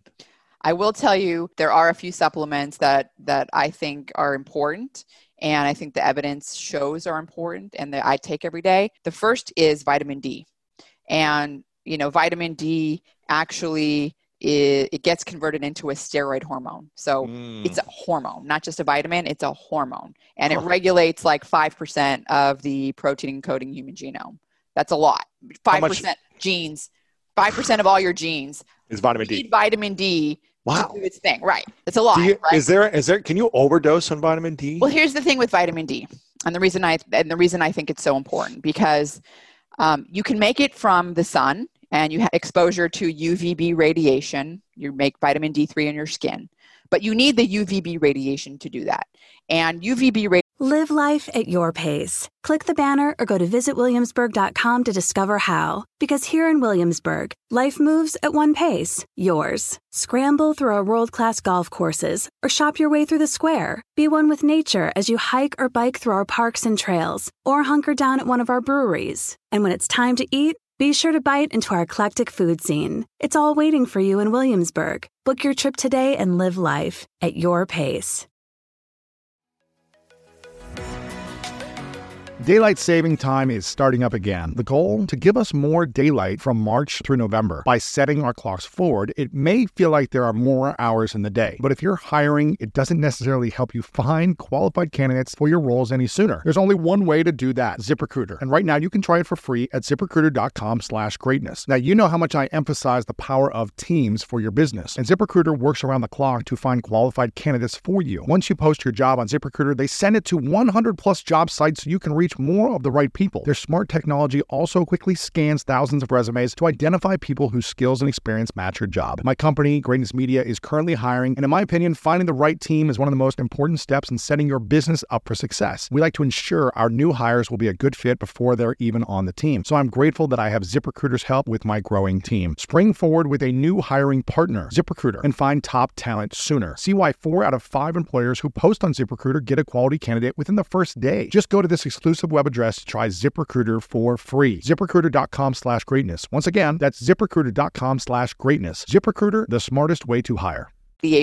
certain times of the year in certain parts of the of the world you know northern latitudes doesn't reach the atmosphere you know five to six months out of the year long time you know maybe, maybe five months i don't know fall winter you know so people in northern latitudes the way they're adapted to that is they typ- they typically have fair skin because melanin which is pigment that helps you give gives your skin pigment and um, pigment protects you from the burning rays of the sun. It protects you from getting skin Huh. cancer from you know basically um, people people that are living closer to the equators in southern regions. So you have like you know, south south asia south india uh, africa. Brazil. they have more brazil exactly south Mhm. brazil. They have more melanin right? They have darker skin which is great when you're close to the equator and you're in the sun all the time right? Because you can make vitamin d. But when you take a person with that darker skin pigmentation and you move them as now we're a global country right? People people live from all over the, the world live in the united states. They live in a place in like minnesota or washington Yeah. state or new york. They're going to be severely vitamin d deficient. Wow.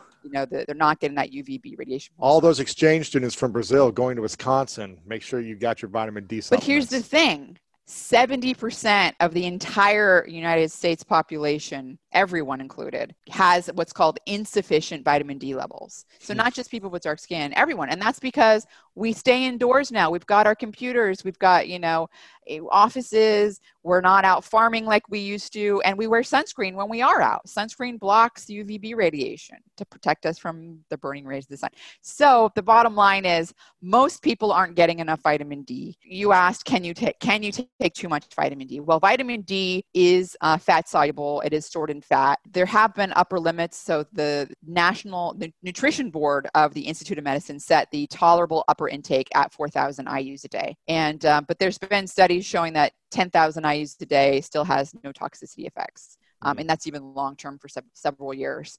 Some people do require a higher vitamin D dose, particularly people that are more deficient. The only way you're going to know is to get a blood test. Mm-hmm. Getting a blood test is really important. Yeah. Blood levels between 40 to 60 nanograms per milliliter are ideal according to all cause mortality studies and things like that. But um, okay. I, I think that, but, and also people have SNPs, by the way. SNPs, meaning genes that regulate vitamin D production. So I've had now five friends of mine that have SNPs they've found out from using our genetic report because they were supplementing with five, 7,000 IUs of vitamin D a day and they were still deficient and couldn't mm, figure out why. goodness. And so people, I know it's one of those things and you wouldn't, and see, it's important to get a blood test. You would never know. You're taking, let's say you're taking your, your 5,000 IUs a day supplement and you never get a blood test, you're going to think you're fine. So blood test is really important. It's really important. You can order them at home. You know, mm-hmm. people don't want to go to the doctor's office. You order them at home. Right, right, right. So I mean, should we should we be? I mean, with the, uh, the with the times that there are right now, is staying inside is killing us. Then, even though we're supposed to stay inside and stay safe. So you're opening a whole can of worms because I think that there's no evidence, direct yet evidence yet, that vitamin D helps prevent or treat COVID 19. Zero evidence of that. Mm-hmm. But what I will say is that there is mounting evidence that severe cases of COVID 19, people that are in ICUs, on ventilators, people that have severe cases, uh-huh. 98% of the severe cases, people are vitamin D deficient. Oh my gosh. In, in, in, multiple studies in Philippines, Indonesia, New Orleans, whereas you get like 4% of people with, with mild, or sorry, severe cases are vitamin D sufficient.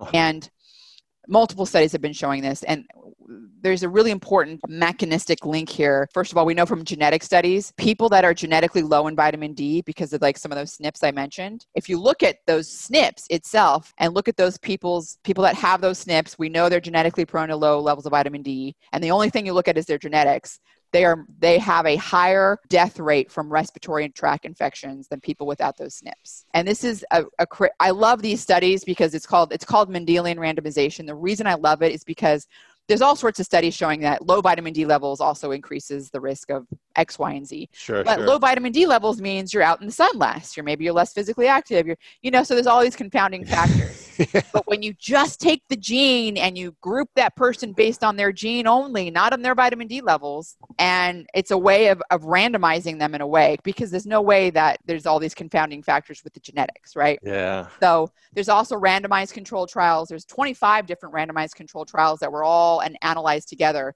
showing that vitamin D supplementation decreases respiratory tract infections by 50% in people that are deficient and by 10% in people that already have sufficient levels but still take a supplement. All right, that's not COVID-19. Again, there's that's no just, evidence. Yeah. This is not I, I, that this needs to be tested. This is just but, good health practice to have vitamin D. No it is. I personally think that um, there is a strong possibility, and this is a hypothesis, that vitamin D levels um, may play a role in the severity of COVID 19. It's not going to stop you from getting COVID 19. I think it may play a role in the severity of it and um, meaning how, how your body responds to it. How long um, you how long it takes you to heal, how, recover, and just how how, how severe of a case you have. Is it like a, a, mild case of the of a cold or a f- mild flu, or is it something that's going to take you into the ICU? Wow. I think that's a hypothesis that needs to be tested.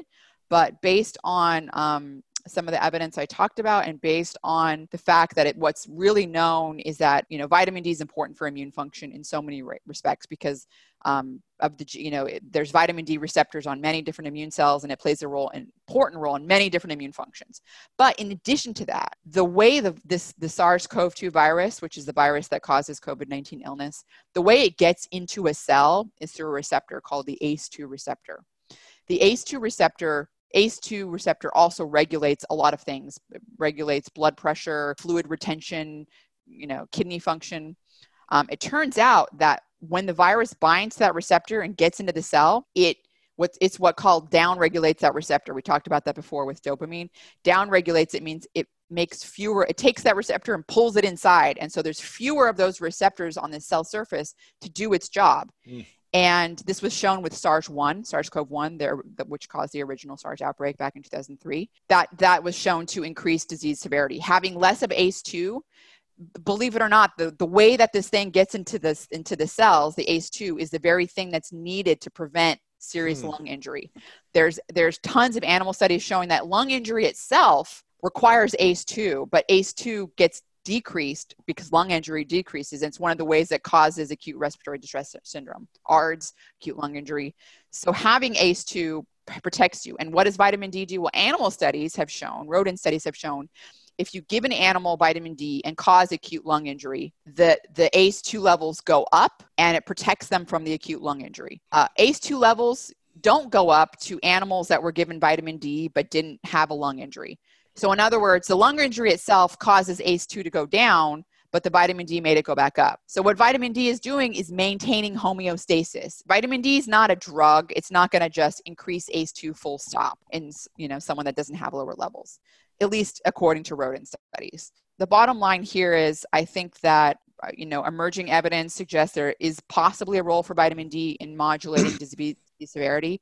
I know there are randomized controlled trials that are underway to test this. It's currently still a hypothesis, but I do think it is very, most people are getting insufficient vitamin D. And particularly now, now it's probably even worse. Yeah, Elderly people are more at risk people with darker skin, people with obesity is also because fat soluble vitamin D is less bioavailable. So, anyways, my point is that I think vitamin D is uh, important to take. Certainly, people can talk to their health practitioners about it yeah. Uh, in general and particularly now. Fish oil is another one. I'll, I'll not ramble on as long. Fish oil is another one. Yep. And uh, a multivitamin, I think. I think those are like the, the basic important ones. Fish oil, I think, there's there's a variety of brands out there. You want to get a high quality one. Fish oil is very prone to oxidation. So you want to you want to get a higher quality one and keep it in the refrigerator. And there's mm. there's sites out there like labdoor that have uh, third party tested oxidate you know different oxidative markers in yeah, fish yeah. oil brands. So you can look at those sites to find a good a good brand. Sure. Okay this is fascinating, and I love listening to your show. Uh, Found My Fitness. People can listen to it on iTunes, Apple, Spotify, all the places. Also, foundmyfitness.com. You have a premium section for more where you do a Q and A, coaching type of answering questions for people, right?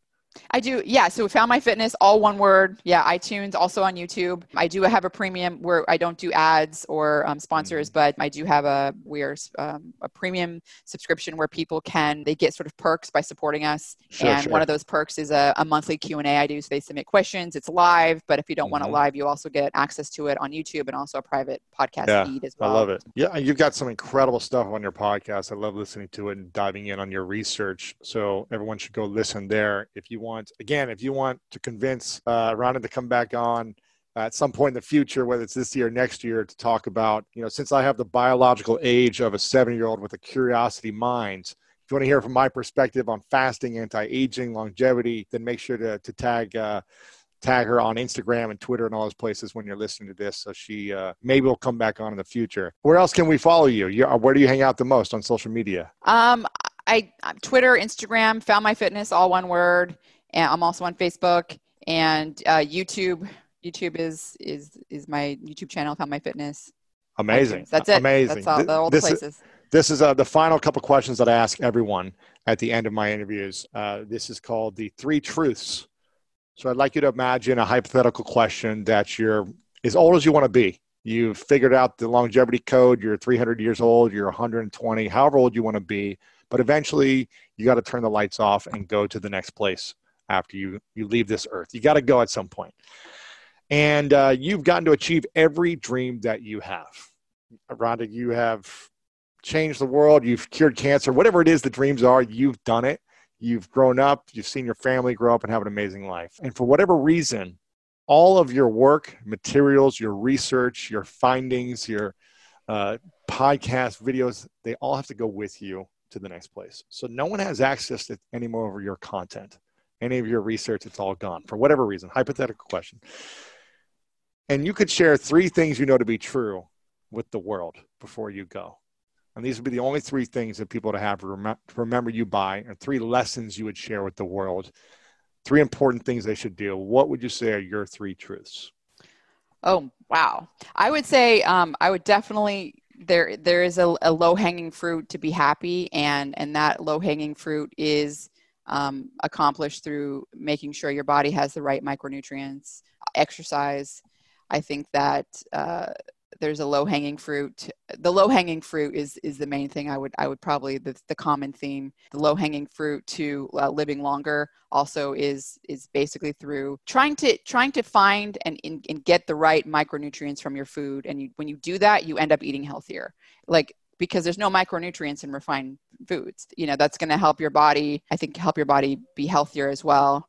And then I think lastly, I would say um, to just enjoy the things that you love doing. I mean, being happy is it's so important, you know, to take time and enjoy those things for yeah, sure. I love it.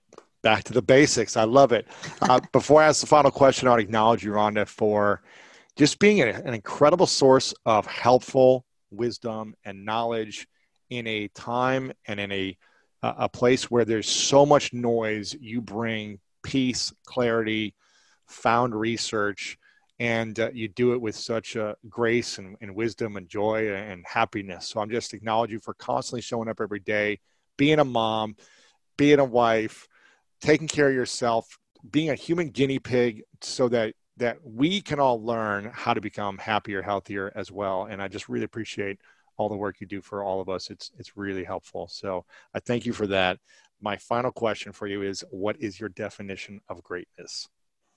my definition of greatness. Oh, I think my definition of greatness is honesty. I think that that is the most important honesty, just pure honesty. Period. Period. I love period. it. Yeah.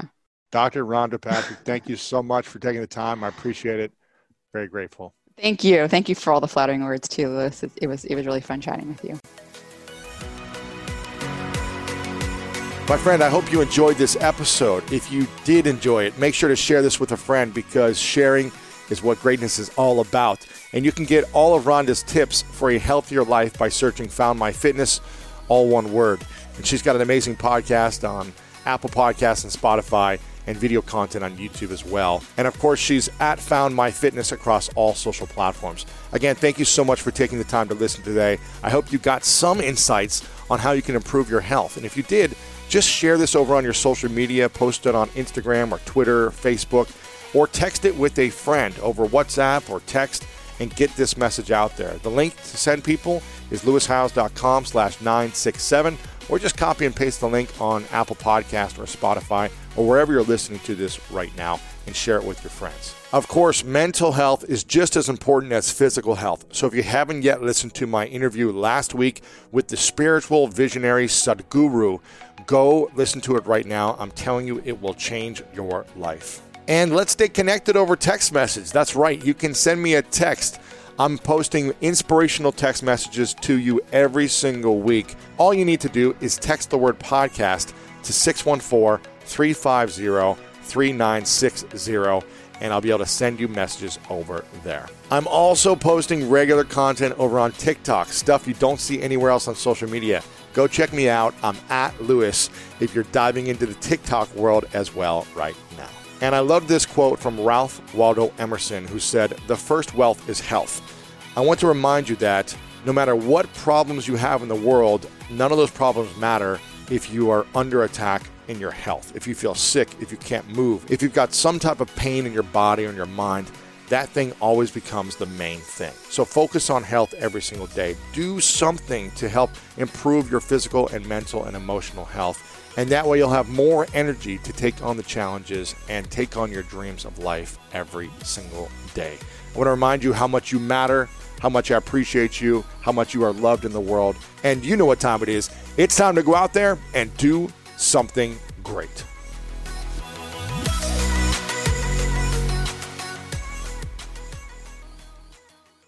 Live life at your pace. Click the banner or go to visitwilliamsburg.com to discover how. Because here in Williamsburg, life moves at one pace, yours. Visit a live archaeological dig site on the very grounds where America began, or walk the fields where our country was won. Live like a colonial by day or track 18th century ghosts by night. For all the history to be found here, there's plenty more to make for yourself. It's all waiting for you in Williamsburg. Book your trip today and live life at your pace.